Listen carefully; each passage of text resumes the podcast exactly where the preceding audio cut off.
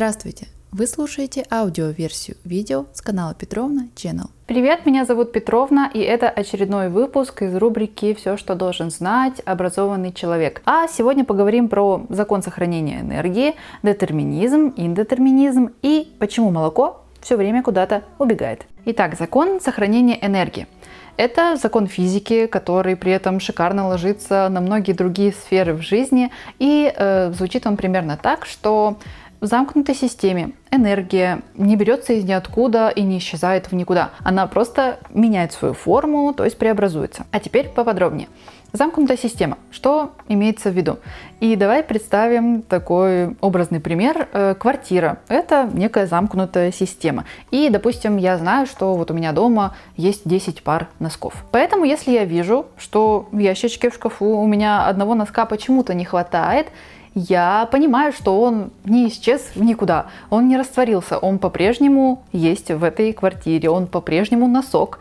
Просто, видимо, он поменял свое состояние с чистого, лежащего в ящике, на грязный и потерянный. Точно так же и с энергией. Сколько ее есть в замкнутой системе, ровно столько же ее там и остается в общей совокупности. Слово энергия, конечно, такое весьма тоже многогранное, много где применяется в различных значениях, но в физическом смысле энергия это свойство материи материи. Материя движется или совершает какую-то работу, и вот у этого движения и работы есть мера, это самая энергия. Для наглядности сообразим действие, что, например, свернутый носок падает с какой-то высоты вниз. Да?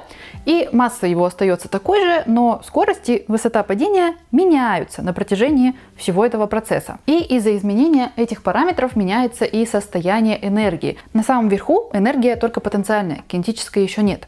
Потом, когда начинается движение, падение, энергия становится частично потенциальная, частично кинетическая. В момент падения соприкосновения с полом энергия только кинетическая, потенциальная уже равна нулю. И дальше, вроде казалось бы, ни скорости уже, ни высоты нету, но энергия все равно не пропадает. Она просто уходит внутрь носка и становится внутренней энергией теплового движения молекул. То есть в любой точке движения объекта общая полная энергия всегда будет постоянной, просто будет состоять из разных соотношений. И формулы тому лучшее подтверждение. Значение потенциальной энергии состоит из массы, ускорения свободного падения и высоты. При этом кинетическая энергия, точнее ее значение, состоит из массы, помноженной на скорость в квадрате, и все это поделено беспощадно на 2. И по изображению хорошо заметно, что при всех этих метаморфозах в каждый момент времени, что бы там с энергией не происходило, общее количество ее будет постоянным. Потому что ничто не возникает из ничего и не уходит в никуда, и именно об этом нам и говорит закон сохранения энергии. Детерминизм это серьезный философский термин, но обозначает он то, о чем мы и так с вами часто в жизни думаем без всяких там заумных терминов. Детерминизм утверждает, что все в жизни предопределено.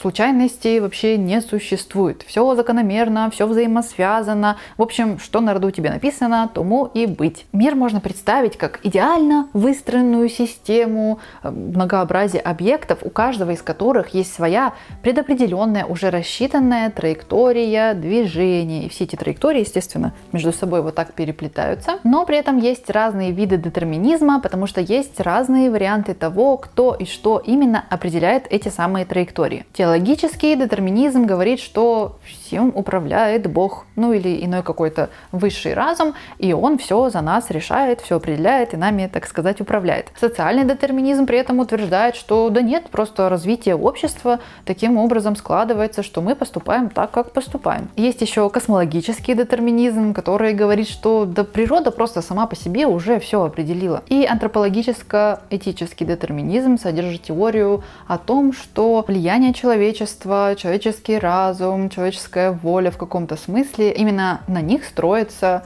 предопределенность всего. И, конечно же, есть нечто в противовес этой концепции, и это нечто называется индетерминизм. И приставка «ин» как бы говорит нам, что это все враки, эти все ваши определенности. Индетерминизм — это позиция или учение о том, что нет никаких причинных связей, и даже если они есть, то они особо ничего не значат. Ведь всем повелевает вездесущий случай, и нет никаких закономерностей, и ничего не предопределено. Да, на мой взгляд, истина, как всегда, пролегает где-то посередине, и любая ситуация это в неком роде совокупность и случайных событий, и каких-то предопределенных обстоятельств или реакций. И для таких людей, как я, которые придерживаются такого же мнения, конечно же, тоже придумали умный термин «компатибилисты» от английского слова «совмещать». Тем не менее, споры ведутся и по сей день, и противоречия так и не разрешились, поэтому пишите в комментариях, какая теория ближе вам.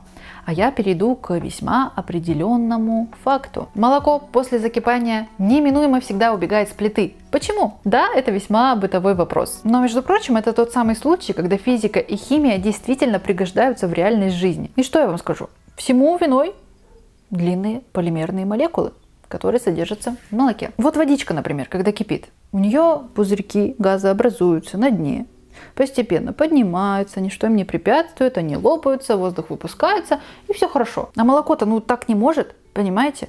И когда водичка из молока испаряется, эти самые полимерные молекулы смотрят на все это и говорят, ребята, что-то происходит, надо держаться крепче. И от их сцепления на поверхности молока образуется такая прочная-прочная пленочка. Но это еще полбеды. На дне кастрюли все так же образуются пузырьки газа, и так как там тоже есть эти самые полимерные молекулы, то получается, что каждый пузырек дополнительно обернут вот в эту самую вот прочную пленочку. А дальше, ну, все логично, молоко закипает, вода все больше испаряется, пузырьков становится все больше и больше и больше, но выбраться наружу и лопнуть они не могут, потому что у них там натяжной потолок из прочной пленочки. И вот когда пузырьки накапливаются в достаточном количестве, они всей своей мощью вот этой вот образованной пены прорывают пленку, выбираются наружу, заливают всю плиту. Красота! Поэтому, чтобы избежать подобных неприятностей, достаточно просто помешивать молоко во время закипания, тогда пузырьки будут постепенно лопаться, а пленка не будет успевать образовываться.